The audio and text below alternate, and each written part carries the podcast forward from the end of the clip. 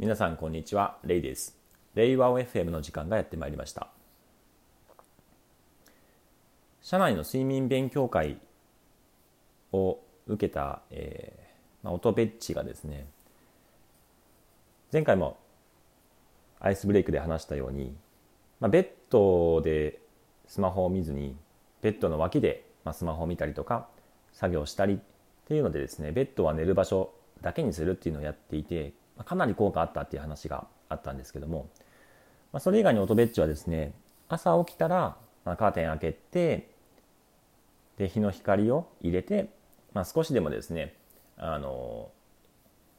こう光を浴びることによって、まあ、体内時計をですねリセットさせてというようなことをねすることによって、まあ、かなり睡眠ですね、えー、朝起きるリズムっていうのが整って、えーまあ、快適に過ごしたっていう話を聞きました。まあ、睡眠ってめちゃくちゃやっぱり重要なのですけれども、あのーまあ、睡眠はね技術なので、まあ、コツを教わって、まあ、それを習慣づけしていくっていうことで、まあ、かなり改善していきます。で僕の場合はですね、朝はあの日の光がですね結構自然に入ってくるようになっていて、まあ、寝室と、えー、リビングがあった時に、リビングのカーテンっていうのはですね今つけてないんですね。カーテンがない状態なんですね。まあ、カーテンなくて大丈夫なのかっていう話なんですけども、まあ、すごい目の前にマンションとかはないので大丈夫なんですね。で、まあ、カーテンがないので朝日がそのままリビングに入ってきて、で寝室の一部がですねあのガラスのドアになっていて、なのでリビングの光が寝室に入ってきて、で、えー、自然にですね太陽光でですね目が覚めるようになっているんですけれども、まあ、夏とかはですねあの日の出がろくじぐらいかなあごめんなさいごじぐらいですねごじぐらいだったので、あのちょうどいい形でごじぐらいに、まあ、起床できたんですけども、まあ、冬になってくると日の出とかがですねこうろくじとか日の光が入ってくるのがそれになってくるので、ちょっとこう夏と冬で起きる時間っていうのがですね、まあ、どうしようかなって悩みながら、えーまあ、ただあの起きる時間をね変えてしまうとリズムが狂ってしまうので、まあ、同じくごじぐらいに起きたとした場合はあの日の光じゃなくてもですね人工的な光ですね、えー、でもいいので、まあ、結構明るいこう電気をつけて、えー、でこう朝ですね、えーまあ、起きるリズムを作り出しているんですけれども、このこれ自体もですね、まあ、ある意味こう技術ですよね、テクニックなので、まあ、こういった睡眠の技術っていうものをですねもっともっと社内で広げていければなというふうに思っています。で本題なんですけれども、こういったですね習慣化っていうのはですねあらゆるこうライフハックにめちゃくちゃこうもう基盤となる重要な技術で、習慣化っていうのはあの一般的にはですねなんかこう意志の力がないといけないとか、自分はなんかそういうコツコツやるのが苦手だっていうふうに思ってしまう人もいるんですけれども、実は技術なんですよね。で僕自身もやっぱ習慣化ってやっぱすごく苦手で、なんかあんまりこうコツコツやることっていうよりも、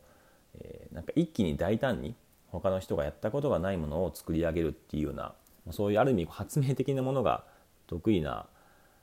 人間なんですけれども、やっぱコロナになってから特にですねその習慣化っていうところが大事になっているな、えー、リモートワークっていう中ではですねこう生活と仕事をする場所っていうのが同じ空間になってくるので、やっぱりこう環境づくりっていうのが大事になってくるので、まあ、そういった意味でもですねこの習慣化っていうものがですね基盤となるんですけれども、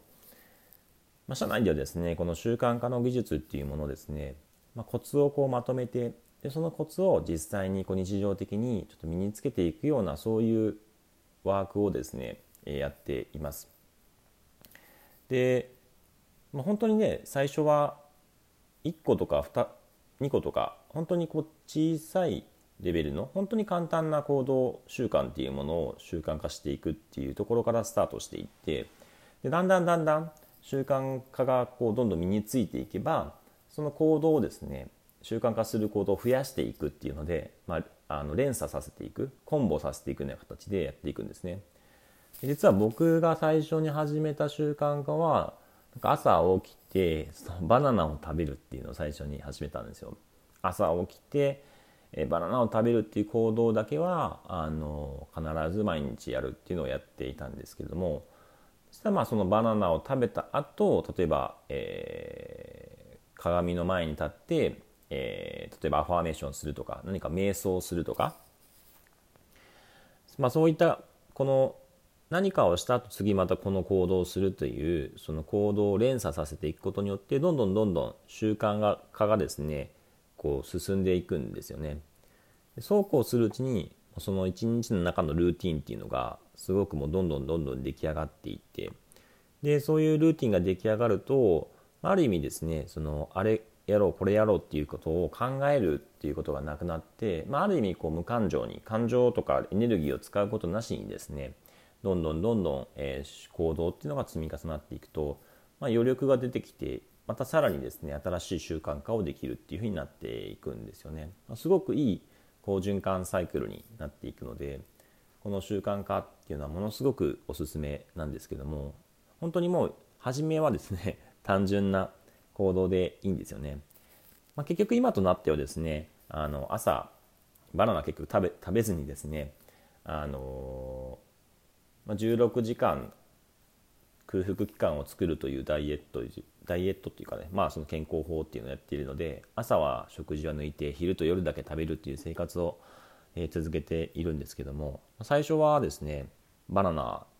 を食べるっていうのがですね習慣化でした。今ではですね、そういった習慣化のリストっていうのを作っていて、まあ、本当にこう毎日やること、週次でやること、月次でやること、まあ、あの四半期単位でやることみたいなところの習慣化がですねかなり溜まっていって、あも